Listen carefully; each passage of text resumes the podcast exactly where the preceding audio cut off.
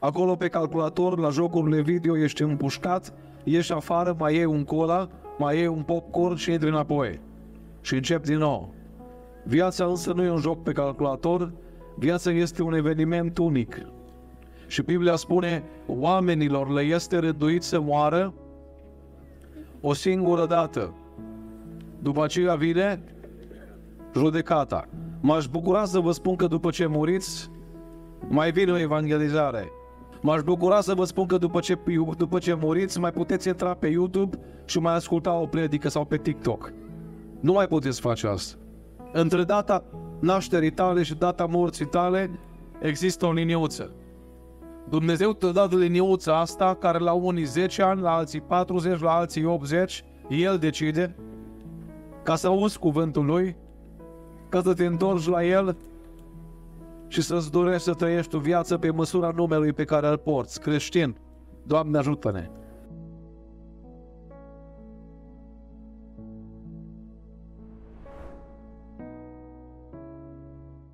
Vă rog să fim foarte atenți, nu voi citi dintr-un ziar, nici dintr-un horoscop, nici dintr-o știre. Voi citi cuvântul lui Dumnezeu. Veți găsi aici două personaje. În câțiva ani, fiecare dintre noi vom fi ori într-o parte, ori în alta a acestor două personaje. Era un om bogat, care se îmbrăca în porfiră și în subțire și în fiecare zi ducea o viață plină de veselie și strălucire. La ușa lui zicea un sărac numit Lazar, plin de bube, și dorea mult să se sature cu fermiturile care cădeau de la masa bogatului. Până și câinii veneau și îi lingeau bubele. Cu vremea săracul a murit și a fost dus de îngeri în sânul lui Avraam. A murit și bogatul și l-au îngropat. Pe când era el, în locuința morților, în chinuri, și-a ridicat ochii în sus. A văzut de departe pe Avraam și pe Lazar în sânul lui și a strigat, Părinte Avraame, fie-ți milă de mine și trimite pe Lazar să-și înmoaie vârful degetului în apă și să-mi răcorească limba, căci grozav sunt chinuit în văpaia aceasta. Fiule, i-a răspuns Avraam, adu-ți aminte că în viața ta tu ți-ai luat lucrurile bune și Lazar și-a luat pe cele rele. Acum aici el este mângâiat, iar tu ești chinuit. Pe lângă toate acestea, între noi și între voi, este o prăpastie mare, așa că cei ce ar vrea să treacă de aici la voi sau de acolo la noi să nu poată. Bogatul a zis, rogu-te, dar, părinte Avraame, să trimiți pe Lazar în casa tatălui meu, căci am 5 frați, și să le adeverească aceste lucruri, ca să nu vină și ei în acest loc de chin. Avraam a răspuns, au pe Moise și pe proroci să asculte de ei. Nu, părinte Avraam, mi-a zis el, și dacă se va duce la ei cineva din morți, se vor pocăi. Și Avraam i-a răspuns, dacă nu ascultă pe Moise și pe proroci, nu vor crede nici chiar dacă ar învia cineva din morți. Amin. Cu deosebit respect și prețuire pentru efortul dumneavoastră, vă invit să ocupați locurile. Și vreau să spun, pentru tot ce a fost până aici și va fi și mai departe, lăudat să fie Domnul. Iubiții mei, n-am venit să-mi dați like-uri astăzi la predică, n-am venit să lăsați comentarii, am lăsat acasă 7 copii și am venit cu soția la câteva slujbe în zona Bistriței, ca măcar un suflet să se mai întoarcă la Dumnezeu în această seară. Eu nu o să câștig nimic dacă tu te întorci la Dumnezeu. Tu o să câștigi cerul și mă rog Dumnezeu să lucrezi de la fiecare inimă. Vreau să încep spunându-vă că viața noastră este un moment unic. Nu este ceva repetabil. Cei care se joacă jocuri pe calculator știu la ce mă refer. Acolo pe calculator, la jocurile video, ești împușcat, ieși afară, mai iei un cola, mai iei un popcorn și intri înapoi. Și încep din nou. Viața însă nu e un joc pe calculator, viața este un eveniment unic. Și Biblia spune, oamenilor le este rânduit să moară o singură dată. După aceea vine judecata. M-aș bucura să vă spun că după ce muriți, mai vine o evangelizare. M-aș bucura să vă spun că după ce muriți, mai puteți intra pe YouTube și mai asculta o predică sau pe TikTok. Nu mai puteți face asta. Între data nașterii tale și data morții tale există o liniuță. Dumnezeu te-a dat liniuța asta, care la unii 10 ani, la alții 40, la alții 80, El decide, ca să auzi cuvântul Lui, ca să te întorci la El și să-ți dorești să trăiești o viață pe măsura numelui pe care îl porți, creștin. Doamne, ajută-ne! Iubiții mei, atunci când ne naștem, fiecare dintre noi intrăm în 3 dimensiuni: timp, materie și spațiu. Atunci când murim, cu ultima respirație, ieșim din timp, materie și spațiu.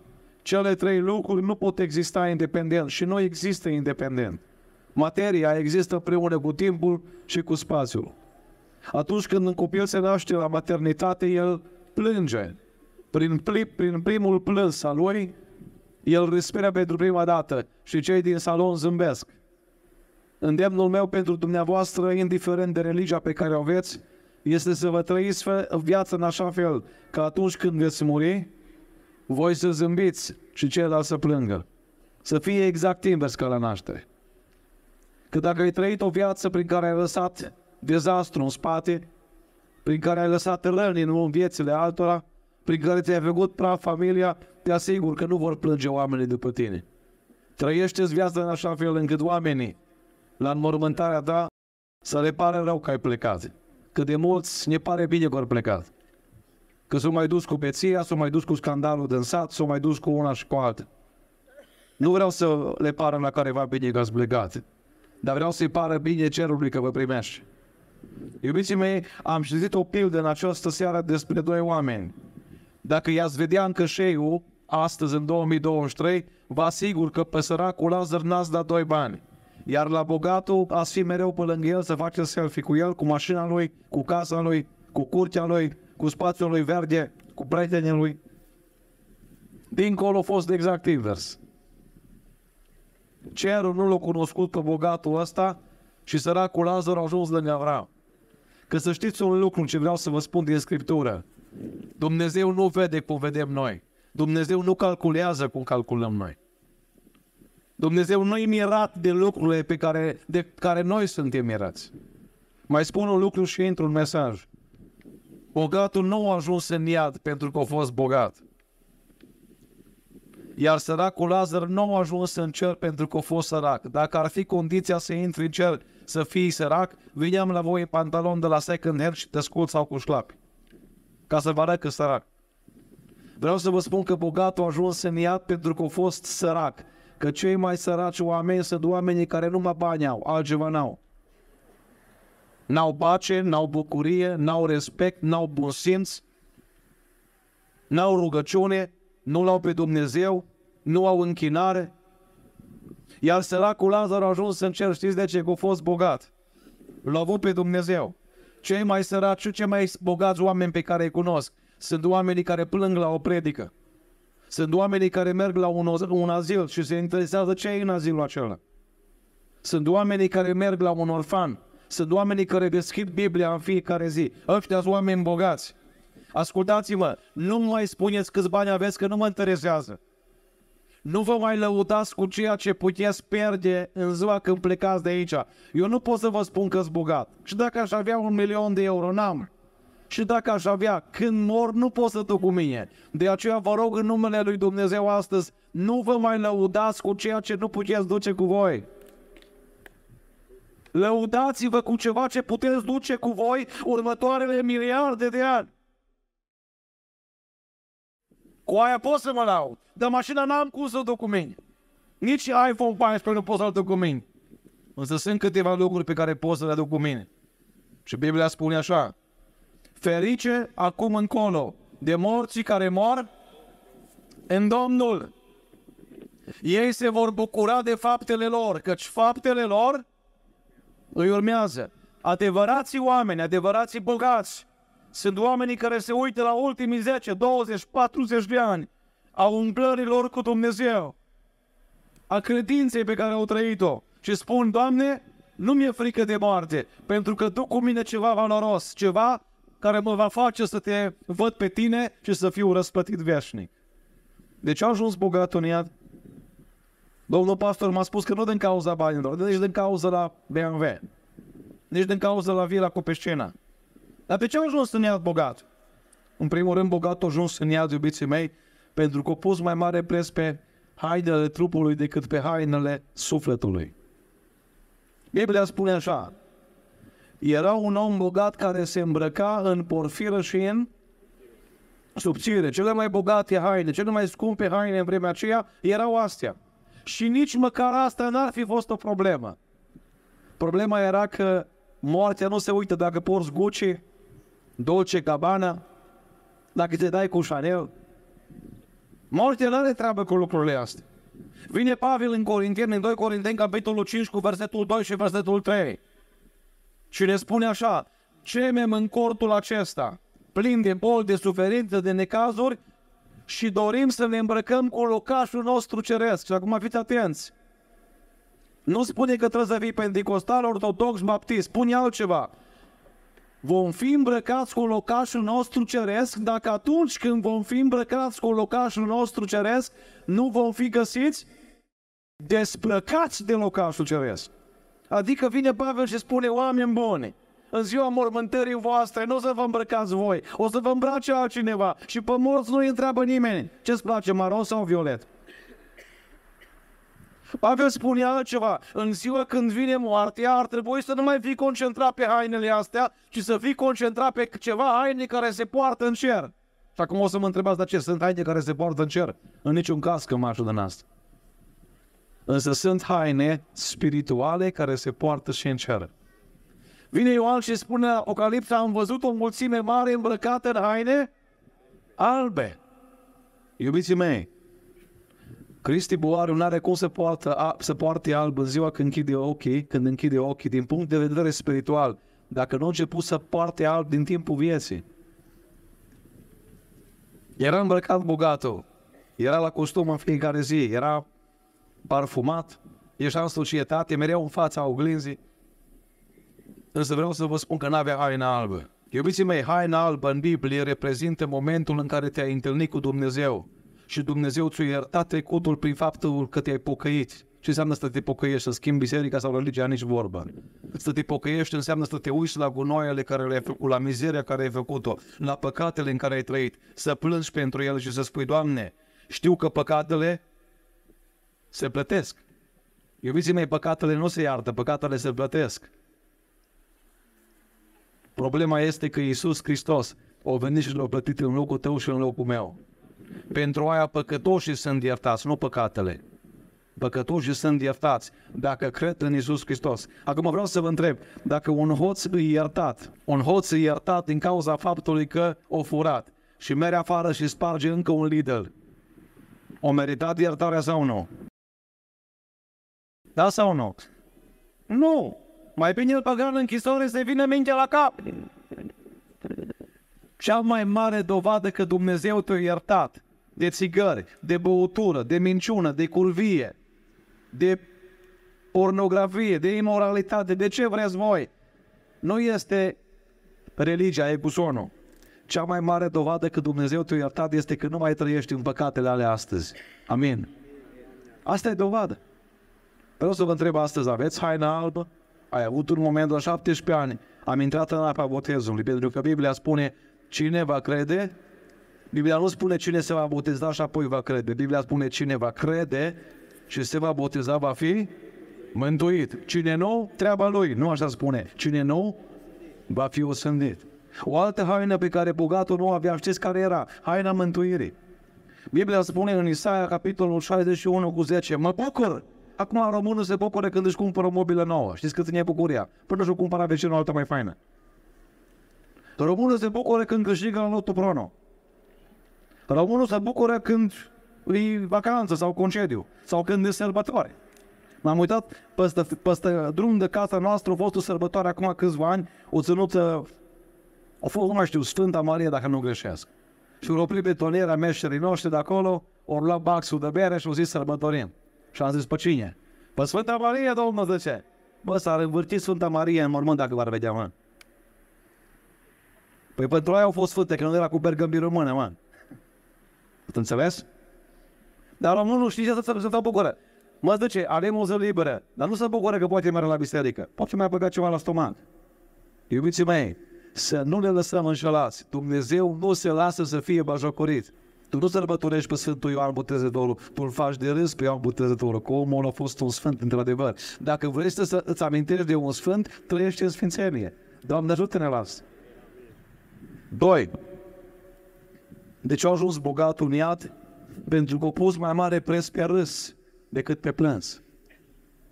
Spune Biblia că în fiecare zi duceau o viață de veselie și strălucire. La români îi place să râdă.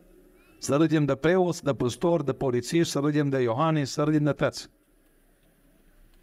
Nu mai știu ce spune cineva. Că cine râde, la urmă râde mai bine. Toată viața a fost cu râsul, cu chermezele, cu banchetele, cu dansurile. Îi sticlau ochii după femeile altora. Că la un dans ce poți să faci? Cum dansează aia, să uiți cum dansează ăla. Toată viața bucurie, veselie. Să știți că nimeni nu s-a pucăit la discotecă. Nimeni nu s-a pucăit făcând cinste cu câteva lăzi de Timișana. Fiecare om care s-a pucăit prin plâns, s-a pucăit prin faptul că și-a văzut păcatele. De aceea astăzi te întreb, ai avut un moment când ai plâns înaintea lui Dumnezeu? Românul plânge la telenovele, românul plânge cu o pierdut steaua. Dar știu eu pentru ce prostii plânge românul. Dar Iisus Hristos spune altceva. Plângeți-vă pe voi, zice. Uită-te la păcatele tale. Am și eu acasă 7 prunci. Fiecare dintre copii fac prostii, că și eu am făcut prostii când eram prunc. Mai rău e când le fac exact pe ale care le-ai făcut și tu. Atunci ai copii pești. Știți? Atunci nu mai... Dar să știți că nu pot să-mi pedepsesc niciunul din copii când vine la mine plângând și spune, tate, e vina mea. Și de ce pedepsesc? Că vin râzând și spune, e vina lui frate meu, zice. Dar eu știu că e a lui. Dar așa fac și românii. Tot timpul e vina lui soacra mea, zice, e vina lui ăla, e vina lui ălalt. Iubiții mei, în această după masă, Dumnezeu așteaptă un singur lucru să-i spune, Doamne, e vina mea. Familia au ajuns în faliment din vina mea. Copiii mei sunt de râs din cauza alegerilor mele. Îmi spunea o doamnă la care băiatul i s-a transformat în femeie prin operație. Domnul pastor, e vina mea. Tătă ziua am fost la servici, tătă ziua am fost la lucru, tătă ziua pe filme, pe telenovele. Trebuia să deschid Biblia cu el, trebuia să stau pe genunchi. Acum mai târziu, zice.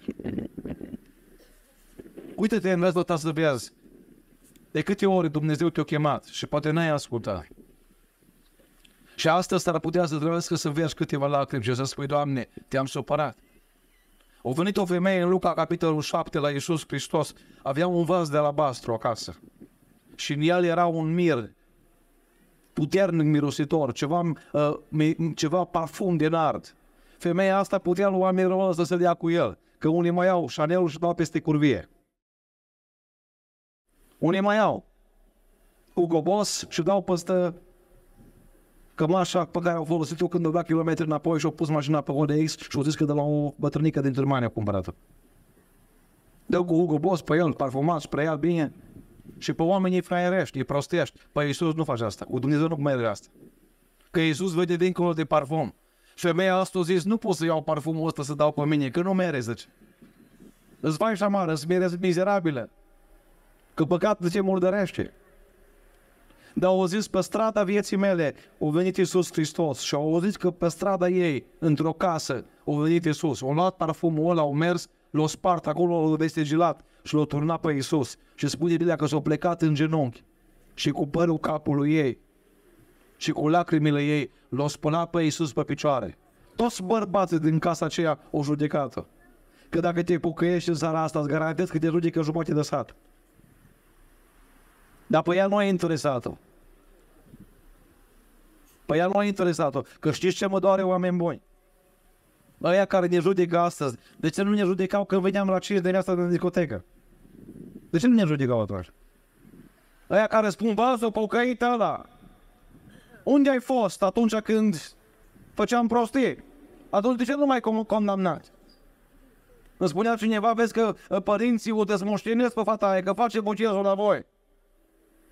Că zice, eu făcut de rușine. Băi, cum mi-au făcut de rușine, mă? Că de astăzi pe fata asta va trăi frumos, va trăi curat. Își va alege un băiat serios, va citi Biblia, va merge la biserică. Asta înseamnă să mă faci de râs? Eu am crezut că să te fac de râs înseamnă să vii la 14 ani străținat acasă. Asta am crezut. Dar s-a schimbat lumea cu sus în jos. Iubiții mei, femeia asta o plâns acolo în genunchi în fața lui Iisus. Și-a văzut păcatul și-a văzut vina. S-a uitat Iisus la ea și-a zis așa: du-te, credința ta te-a mântuit. Toți ceilalți bărbați au fost prezenți la masă cu Iisus, au servit cu El, au mâncat împreună cu El. Numai că la nimeni nu i-a spus Iisus Hristos, ești mântuit, numai aceste femei. Știți de ce? Că lacrimile noastre mișcă inima lui Dumnezeu. Un om când plânge, iubiții mei, și spune sunt un păcătos. Eram într-o biserică din județul Timiș și la final am văzut un bărbat care stătea lângă tocul ușii și plângea de asta cu tremura. Și am mers la el și am zis, de ce plângi? Și-a zis, Cristi, am acasă 4 prunci, am o soție extraordinară și am făcut niște păcate de care nu știe nici nevasta, nici pruncii. Și văd cum păcatele alea, pentru că atunci când faci păcate, deschizi ușa la diavolul și diavolul intră până ușa aia în viața ta și în familia ta. Și văd cum diavolul acum intră în familie și din cauza mea, zice, din cauza mea, domnul pastor, am numai probleme și numai probleme am în familie. Și au zis, plâng, pentru că eu mi-s de vin. Am pus mâna pe el și ne-am rugat acolo împreună. Și-o șters lacrimile și au zis, am simțit pe Dumnezeu că m-a iertat. Mă duc acasă bucuros, dar vreau să închid ușa la păcat. Iubiții mei, când e iarnă, vreau să vă întreb, dacă aveți 5 camere acasă, câte geamuri trebuie să deschideți ca să intre frigul? 20? 10? E suficient să rabatezi unul singur. Faptul că tu ca mamă, ca tată, ca și copil, ca tânăr, trăiești într-un păcat în mod conștient și continuu, diavolul are intrare prin rabatarea inimii tale în viața ta. Și apoi dai de probleme, dai de necazuri, dai de niște greutăți pe care ți le aduce diavolul. Și spui, băi, unde e Dumnezeu? Și eu spun, acolo unde l-ai lăsat. Când am predicat pe stadion, că te-am rugat, ia-l cu tine acasă. Și ai spus, n-am nevoie de el. Deci au ajuns bogat în iată, în al 3-lea rând, au pus preț mai mare pe masa lui decât pe masa altora. Auziți? La ușa lui. Nu în Africa, nu în Nepal. Când deschidea ușa, bogatul era un sărac care n-avea ce mânca. El a pus Dumnezeu la ușă ca să-l încerce. Ani de zile când am văzut săraci, am crezut că ei sunt încercați. Până m-au zis, Domnul, tu ești la încercat. Ani de zile când am văzut un om în scaun cu rotile, am crezut că el a încercat și am zis, sărmanul de el, și a zis, Dumnezeu, sărmanul de tine, că tu ești la încercat, că ai picioare. Că n-am ce să cer de la el, mă, că e încărucior, dar de la tine cer să bați seara asta, să predici. Păi el n-a vrut să trimit încărucior.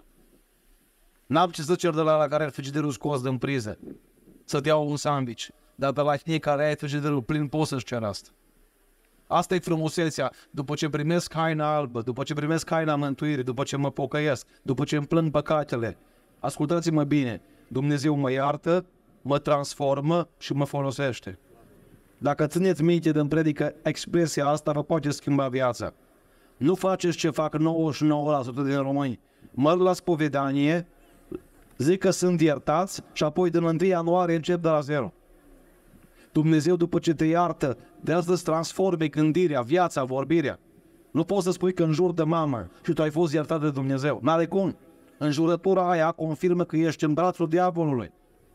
N-ai cum să tragi sape la altul de 1000 de euro și să spui, Domnul m-a iertat. Dacă te ierta cu adevărat, nu mai făcea lucrurile alea. Deci îi iertare, transformare și apoi Dumnezeu te folosește. Asta e diferența dintre ateu, iubiții mei, și creștinul cu adevărat. Dintre creștinul nepracticant și creștinul practicant. Că pe lângă masa lui să mai uită și la masa altuia. Pe lângă frigiderul lui să uită și la frigiderul altuia. Pe lângă canapeaua lui, să uită și la canapeaua altea, să vadă dacă are pe ce pune capul sară. 42 de femei din Arad s-au strâns acum o lună la părinții mei acasă. Și-au făcut sarmale, 10.000 de sarmale, 12.000 de sarmale. Și pentru cine? Nu pentru o nuntă, nu pentru o chermeză sau un banchet, pentru săraci, orfani, văduve, bătrâni și familii cu mulți copii. Dați-mi 42 de femei din azi de în fiecare oraș din țară. Și vă garantez că n-am nevoie de PSD și PNL să schimbe România. Schimbăm noi România. Dar o să schimbăm România cu vorbe. O să schimbăm cu fapte. Avem prea mulți creștini care se bat cu pomnul piept și își fac rupce și spun că sunt pocăiți.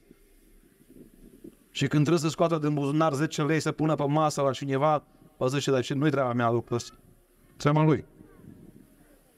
O mamă avea 10 prunci acasă, cunosc cazul, cunosc localitatea, nu vă dau nume. Și mama a fost plecată în spital 2 săptămâni. După o săptămână a venit cineva cu o oală de sarmale. Copiii erau tăzi la gar, flămânzi. Și au zis, de ce n-ați venit mai repede, zice? V-am așteptat să veniți mai repede. Și femeia a zis, dar am crezut că au venit alții, că suntem o grămadă de creștini în orașul ăsta. Și au zis, nu a venit nimeni. Nu a venit nimeni. Dar la Antol, la Cluj, nu mai este nicio cameră de hotel liberă. Când e vorba la Mamaia să meargă, la Never See, sau la ce prostii de banchide și de dansuri, nu mai găsești loc. La fitness, nispliie sălile de fitness, la haltere, la fiare. Când e vorba pe săpatul grădină, n-ai pe cine să găsești. Când e vorba să spui la un băiat de 18 ani, mă, nu vrei să faci biceps, îți dau eu drujbă și îți dau și lemne. Sparge-le capele și du-le la o femeie la care eu muri soțul de câțiva ani. Și care de-abia merge și îl facă focul, ce să mai căra pe lemne, la 80 de ani. Asta e creștinismul adevărat. Că începi să trăiești pentru oamenii de lângă tine. Vor cunoaște lumea că sunteți ai mei, dacă vă veți iubi unii pe alții. Iubiții mei, eu nu pot să stau să vor la nevastă mea cum spală vasele de la 7 prunci. 7 ori 3, 21 de farfurii, la 3 mese pe zi. Stau pe TikTok și mă uit la ea cum spală vasele. Eu pot să fiu căsătorit cu ea, dar aia nu-i dragoste. Tu poți să spui că ești creștin. Și lângă tine omul n-are ce mânca. Și lângă tine un om n-are ce pune în sobă. Și lângă tine un om nu a fost dus la o masă. Mai de Doamne ajută de nu știu câți ani. Așa au spus aici Biblia, la ușa lui. Când deschidea ușa, bogatul lovea direct în Lazar. Și auziți, vă rog, ce spune mai departe.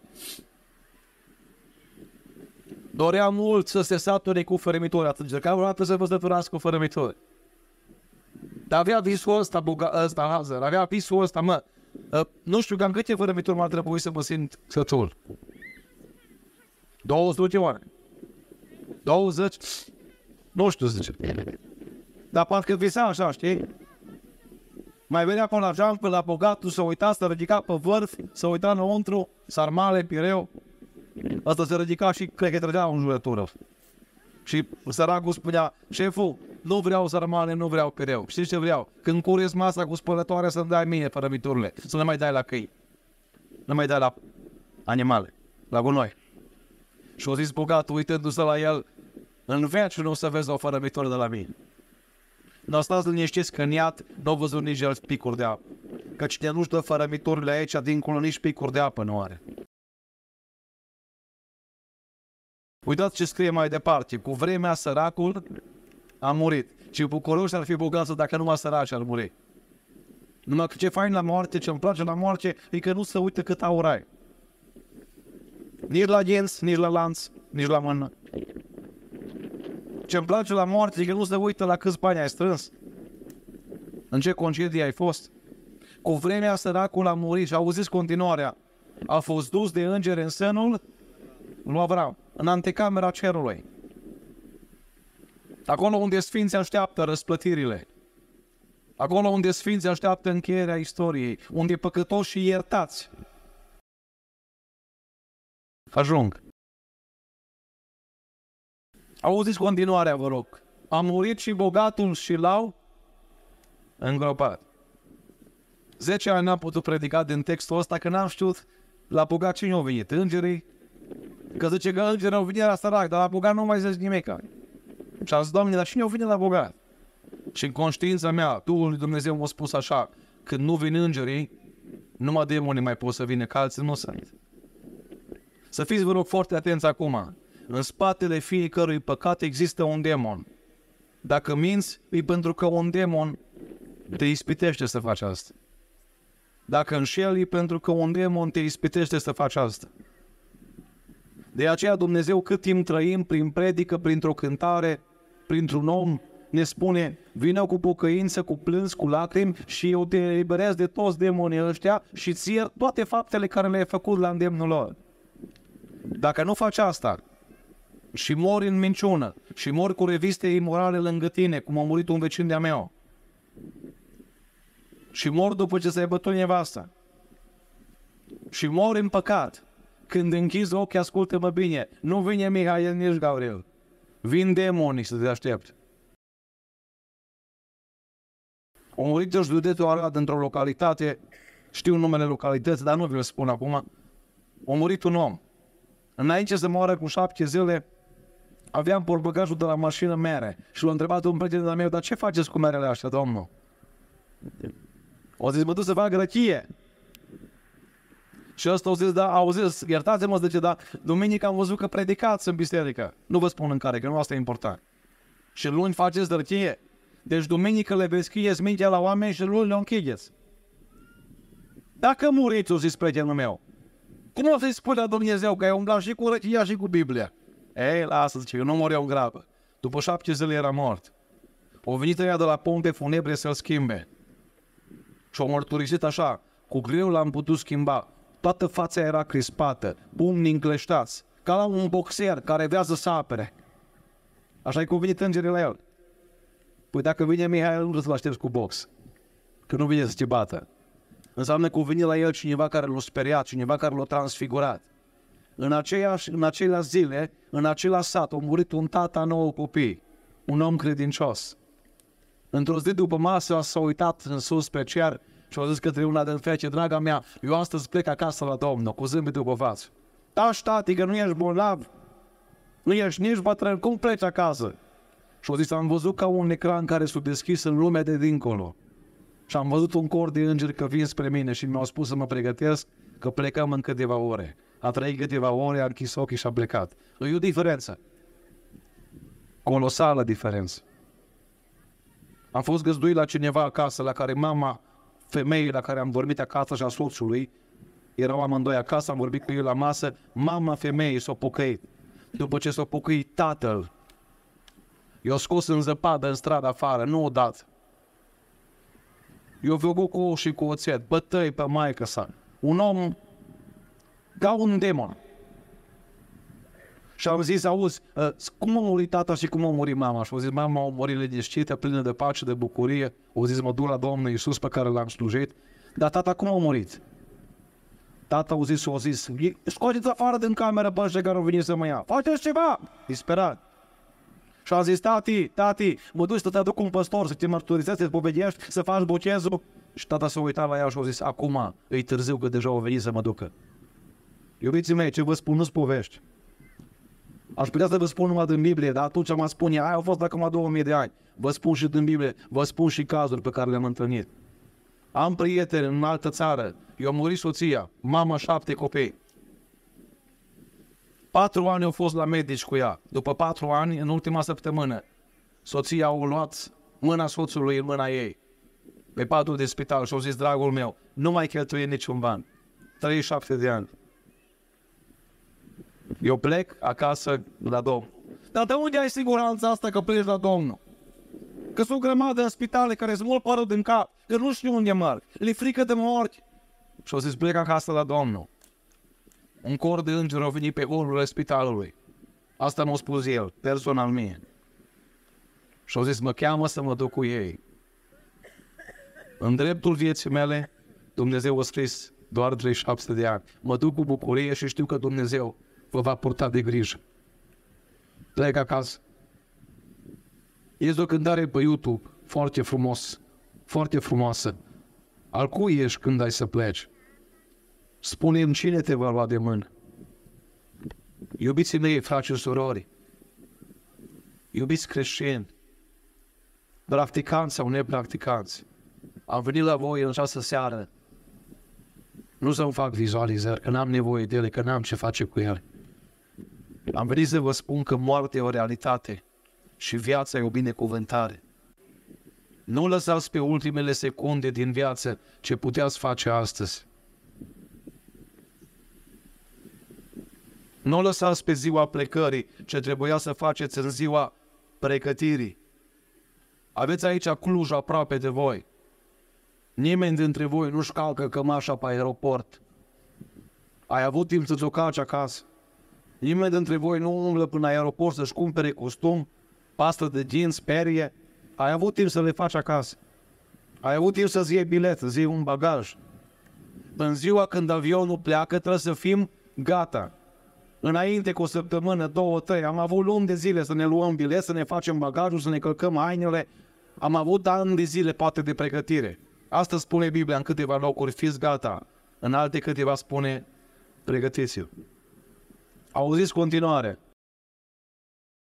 Pe când era în locuința morților în chinuri și-a ridicat ochii în sus. Acum, eu vreau să vă întreb, unde e mai fain să vă uitați la cer? De aici sau din iad? Eu cred că de aici. Uitați ce fain e albastru. Nici un nor pe el. O zis, Domnul, dau o vreme faină la cășeu. Să se audă Evanghelia. Ce har! Ce binecuvântare! Că nici nu știu cum să-i mulțumesc pe român, că dacă e prea cald, e prea cald. Dacă e prea frig, e prea frig. Dacă nu e nici cald, nici frig, nu-i place de cântăresc, de predicat. Găsește ceva de bine. Ascultați-mă bine. Și-a ridicat ochii în sus, bogatul, din iad. Și spune Biblia că o strigat. Părinte Avraame, fie-ți mile. În al patrulea rând, bogatul a ajuns în iad, pentru că a vrut să culeagă ce nu semănat. Sunteți oameni mulți dintre dumneavoastră care aveți acasă poate o grădină, un solar. Și am acasă un solar. Nu de bronzat, de legume. Și am pus roșii cu soția acum vreo 3 luni de zile și acum avem roșii. Vreau să vă pun o întrebare la toți agricultorii de aici și să nu vă grăbiți. Dacă nu puneți nimic, ce iese? Ar fi fain să nu iasă nimic, buruia nu iese. Asta e interesant. Că roșia nu iese din întâmplare, buruiana cât încape. Nu pune mâna pe Biblie 2 săptămâni să vezi cum iese buruiana în jurăturii, a invidiei, a nervozității. Vreau să vă pun o întrebare, ca să fie praf în casă, ce trebuie să faceți? Nimic. Ca să fie curat, trebuie să pui mâna pe mop, pe mătură. Praful se face de la sine, la fel cum buruiana este de la sine. Însă Biblia mea spune așa, ce seamănă omul aceea, va secera. N-ai cum să semeni miștocăreală, tupeism, mândrie, minciună. Toată ziua te uiți de sus în jos la alții și într-o zi să spui, Avraame, fie-ți milă. Și Avraam i-a zis, dar ce? Tu erai milostiv când ai trăit. Adu-ți aminte, a spus Avraam. Ai semănat egoism. Ai semănat zgârcenie. Ai semănat necredință. Că n-ai cum să te comporți, bogatule, cum te-ai comportat și să spui că cerul e real. Acum o zis aici invers, ăla care o plâns în aia 80 de ani care o trăit, acum o zâmbește. Și ăla care o zâmbit toată viața, acum o plânge. Ce ziceți? Ce surprins a fost bogatul când l-a văzut pe Lazar lângă Avraam. În timpul vieții nu l-a băgat bogatul în casă pe Lazar odată, să zic, hai să facem un selfie împreună, să mâncăm o ciorbă lădăuțană împreună. Afer! Cum a murit, o zis Avraam, Lazar! Uite aici. Am învățat de câțiva ani să nu mai judec pe nimeni. Să nu mă uit de sus la un cerșetor. Să nu mă uit cu dispreț la o mamă care a făcut prunci în loc să crească căi și pisici. Cum vor cei din UE să facem. Am învățat de câțiva ani să am grijă cum mă uit la oameni. Că s-ar putea ăla pe care nu dau eu 2 bani. Cerul să le vide lângă Avraam. Am învățat că oamenii cei mai importanți s-ar putea din colo să nici să n-ajungă. Și oamenii pe care n-am dat 2 bani aici, cerul să-i primească. Iubiții mei, în această seară vă rog să nu uitați, nu contează câți oameni vă cunosc, contează dacă Iisus vă cunoaște. Nu contează câți oameni vorbesc despre voi, contează dacă cerul se laudă cu voi. Avraame, fie-ți milă! Dar ce ai semănat milă? Păi ce seamănă omul, aceea va se ceară. N-ai semănat milă? N-ai semănat dragoste? Duhul Sfânt spune în Galateni, capitolul 5, când coboară peste un om, vine cu dragoste, bucurie, pace, înfrânare, autocontrol. Nu alte expresii, nu alte vorbe, nu alte fapte. Bunătate, blândețe. Auziți, vă rog, ce o cerut bogatul din iad. Trimite pe Avraam să-și înmoaie, va se bucura să vă dea cu degetul apă mai înainte oamenii care vor îmbătăți apă. Și a fost cald, că a fost 30 de grade mai înainte, acum o să mai răpărit un pic. Gândiți-vă ce tragedie e iadul, încât ai impresia că un picur de apă îți face viața mai ușoară. Trimite pe Lazar să-mi dea un picur de apă. Și auziți ce-o zis Avraam, după moarte nu se fac transferuri. Între noi, între rai și iad, e o prăpastie. Numere cu fac o faptă bună pentru el, îl mut în iad, îl mut în rai, mai plătesc ceva de încolo, mai facem ceva. Nu. La fel cum nu poți modifica nota la școală după ce s-a închis catalogul și s-a închis mediile și s-a închis anii, nu poți să modifici nimic după moarte. Și în ultimul rând, bogatul, iubiții mei, a ajuns în iad că nu a crezut că iadul există. O crezut ce cred cei mai mulți oameni, că iadul e o poveste. O zis, oameni buni, stomacul, paharul, viața, distracția, că la cimitir e gata totul. Pentru mulți la cimitir începe tot. N-au crezut. Vă rog să fiți foarte atenți la ce vă spun acum. Nu vă cunosc și dacă nu vă cunosc, mi-e foarte ușor să predic. Că nu puteți spune, voi m-au cunoscut, au avut ceva cu mine. Dacă vi se potrivește ceva, numai Duhul Sfântei de vină. Și s-au potrivit multe până acum, am simțit până Duhul Sfânt. Ascultați acum ceva important. Aveți pe cineva din neamul vostru care a murit nemântuit. Nu trebuie să-mi răspundeți.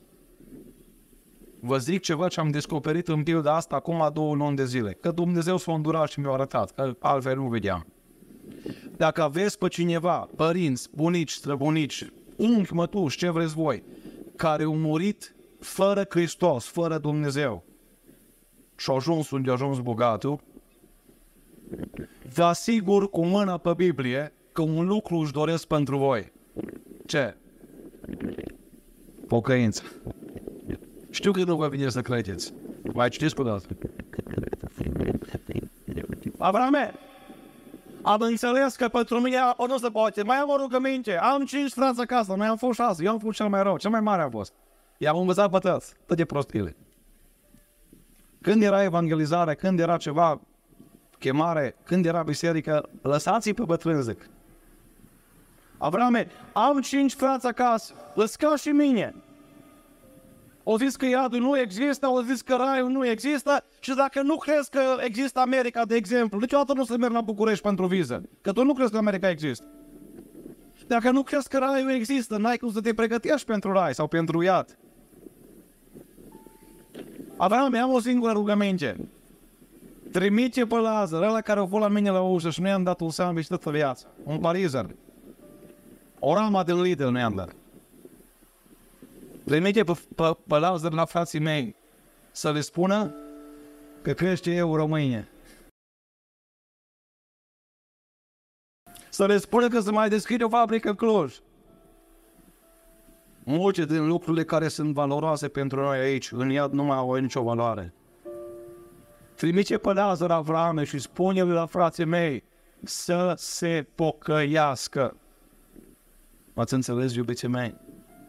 Dacă aveți pe cineva care a plecat dincolo și nu a plecat mântuit, vă asigur cu toată sinceritatea pe baza acestei pilde, își doresc să nu faceți ce-au făcut ei, ci să vă pocăiți. Ce-a zis Avraam? Acum, lasă-le în braneche! Nu, nu. O zis Avraam așa. Au cartea asta. Au pe Moise și pe proroci, au Biblia.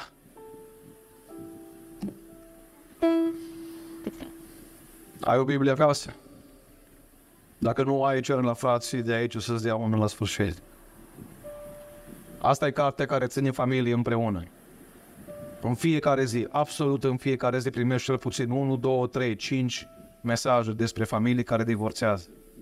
Când fac nuntă, auzi de ei într-un fel sau în altul.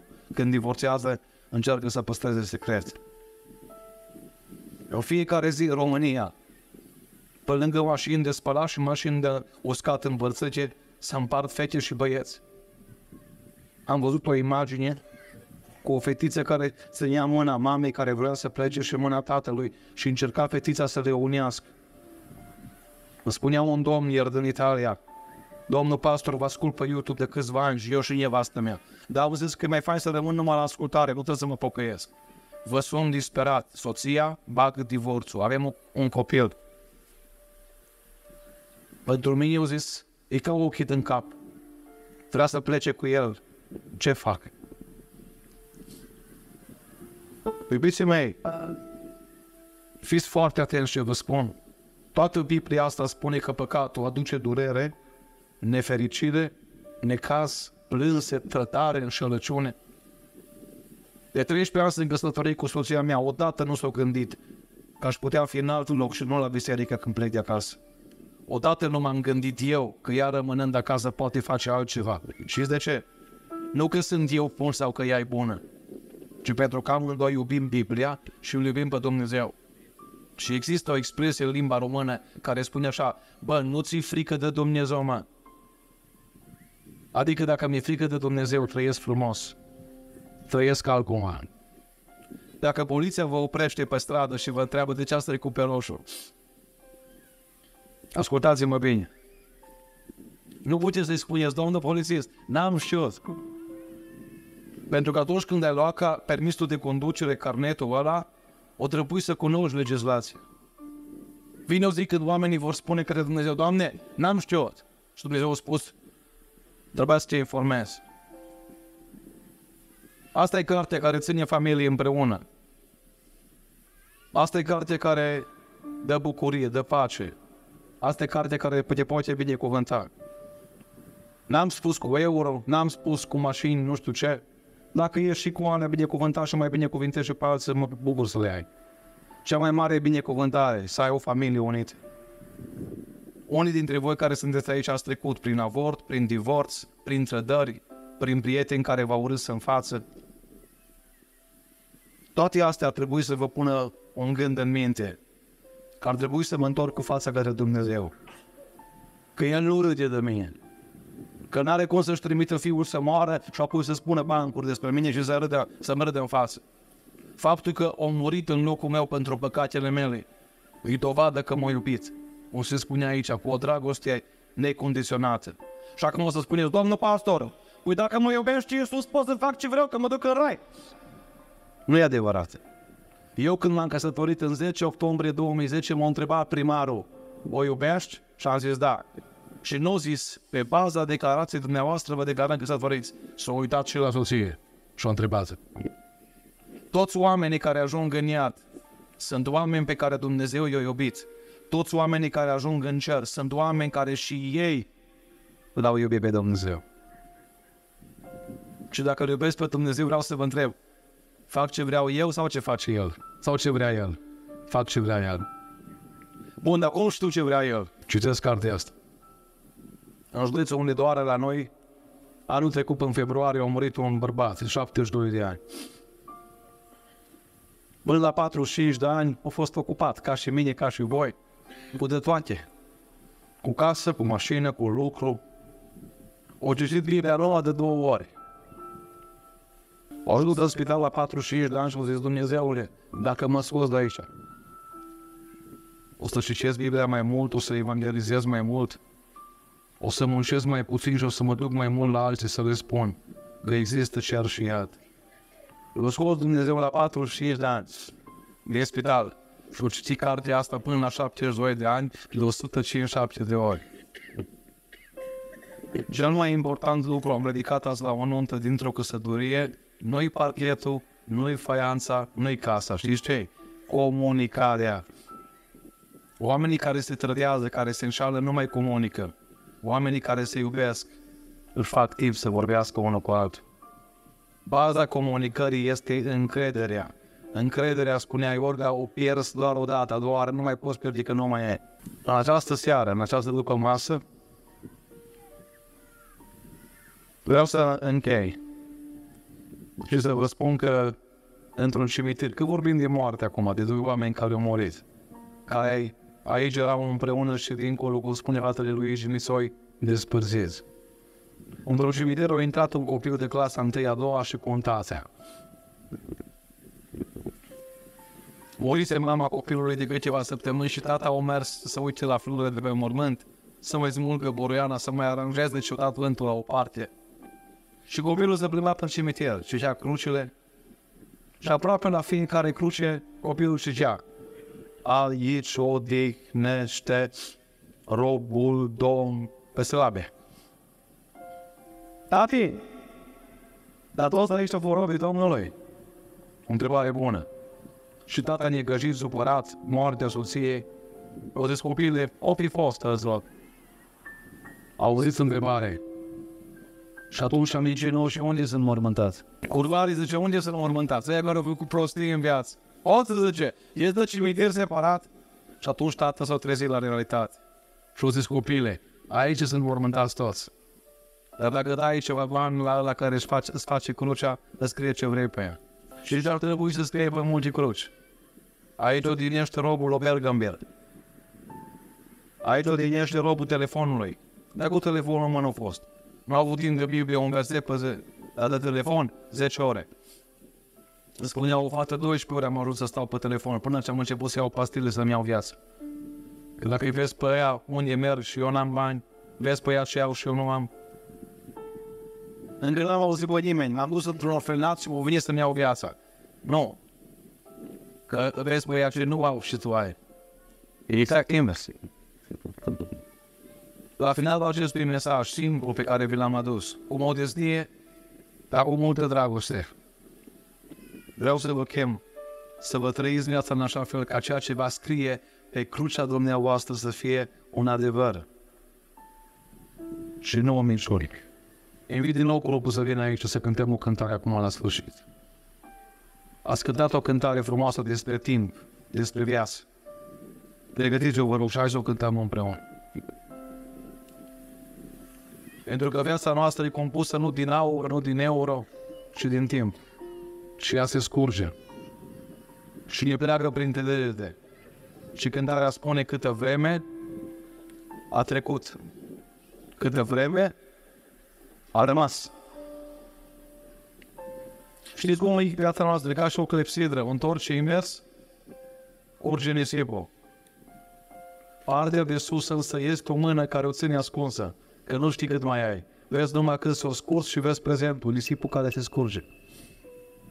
Asta e viața noastră. Și văd oameni care ajung la doctori, 40, 50, 60 de ani. Și doctorul îi spune: mai aveți 3 săptămâni, domnul. Și se uită: Dumnezeule, mai dăm 5 ani. Dumnezeu îi spune: ți-am dat 50 și ai făcut praf, ce mai faci cu 5?